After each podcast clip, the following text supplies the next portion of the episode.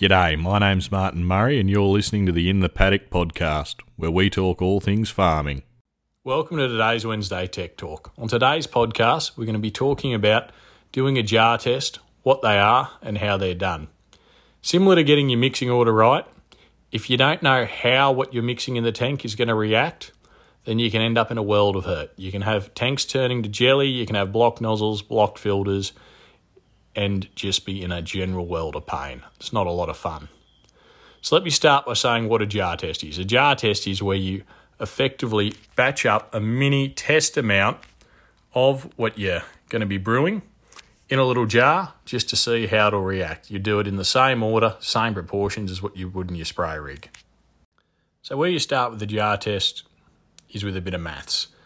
Basically, you've got to work out what size jar you've got, how much water you need to add to the jar, convert that back from what you're doing in a spray rig, and then, of course, work out the amount of chemical you're going to need to add to that jar proportionally to what you're doing in the spray rig. And the other important thing I'd like to say is that you should probably be using the same water that you're going to be used to be spraying with. If you spray with bore water, use bore water. If you spray with rainwater, use rainwater. Probably avoid using town water, filtered water, because you never know what's in your water that might trigger a reaction. So I like to use a 500 ml jar because a 50 litre water rate, which is sort of your minimum water rate I'd ever use, converts really well back to that. You can you can fact well you can just effectively work it out. It's um, a power of 10 mathematical equation. Uh, so I'll start with that. I'll add 250 mils to the jar first as you would half fill a spray rig before you start adding your chem. And then I'll measure out and add my chemicals in the correct mixing order. So if I'm testing something like Ally, I'll get that in there first. Uh, and then, you know, I'll go to things like Gly, 2,4-D, all that sort of stuff, and add your liquid fertilizers uh, in last, or, you know, whatever's appropriate in last and then fill up the remainder of the jar with the rest of the water, bring it up that total 500 ml. As I said, make sure you work out the correct amount of water and the correct amount of chemical for your situation. After your jar's full, I tend to put the lid back on. If you don't have a lid, get a stick, give it a bit of a stir. I put the lid on so I can give it a shake. It's just what I find to be easiest. Then put it down and see what happens. Watch it for the next 10 minutes, half an hour or so. You'll see a reaction take place. If it's all going to fall out of solution, it'll fall out of solution. Sometimes a particular element of a liquid fert might fall out and just be a really fine layer on the bottom of the jar. In that case, you might be able to get away with running it just on a full agitation uh, as you would in the spray mix. But if something's going to go wrong really bad, you'll see bits of chunky stuff start to form you'll uh, see just different layers settle out, and you know it's not going to work out for you. You're going to be able to visually see that you're going to have problems with blocked filters, blocked nozzles, all that sort of stuff. If you want to see a really extreme example of what can happen, check out my TikTok.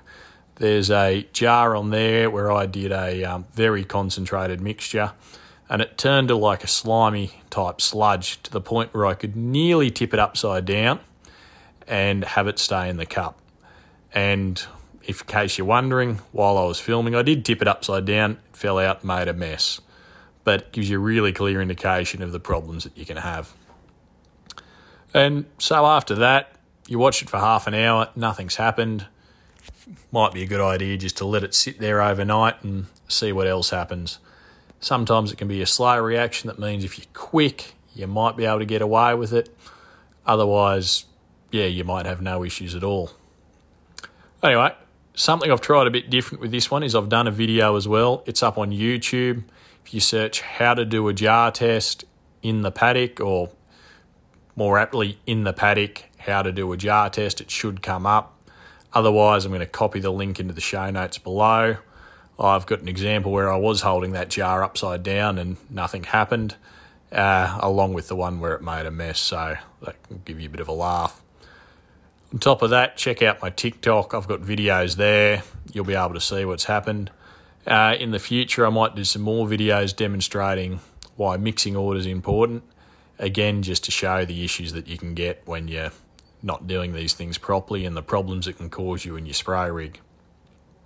Just like to finish by saying, you know, it's you're using a new mixture, if you're doing something you haven't done before, do a jar test because if it all goes to crap in a jar, that's a lot better than doing the 3,000 litre jar test when it all goes to crap in your spray rig.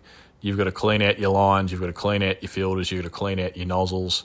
You could lose two days doing that. It's not a lot of fun, particularly if you've got a rain front coming or just some other time pressure and you need to hook in and get stuff done. Anyway, so summing up, do a jar test. Check out my TikTok, you'll see the videos there. Check out my YouTube, you'll see a full length video there. Uh, subscribe, like, share this podcast with a friend. Your support really helps. And if you've got any suggestions for more videos, TikToks, podcasts, hit me up. You can find me on TikTok, YouTube, LinkedIn, Twitter, Instagram, basically any sort of social media. I'm there one way or the other. Just search Martin Murray or in the paddock and you'll find me. Until next time, keep at it. Just a little addition to the end, I feel like I should add that just because something is physically compatible doesn't mean it's chemically compatible. It may not fall out of solution, but it may hinder, you know, one of the other actives. A great example is atrazine really is antagonistic to glyphosate, so your glyphosate won't work as well if you mix it with atrazine. You get stuff like that go on. So make sure you always get your own independent agronomic advice as to what you can and can't mix in your spray tank, along with doing a jar test for anything where you're a bit unsure about.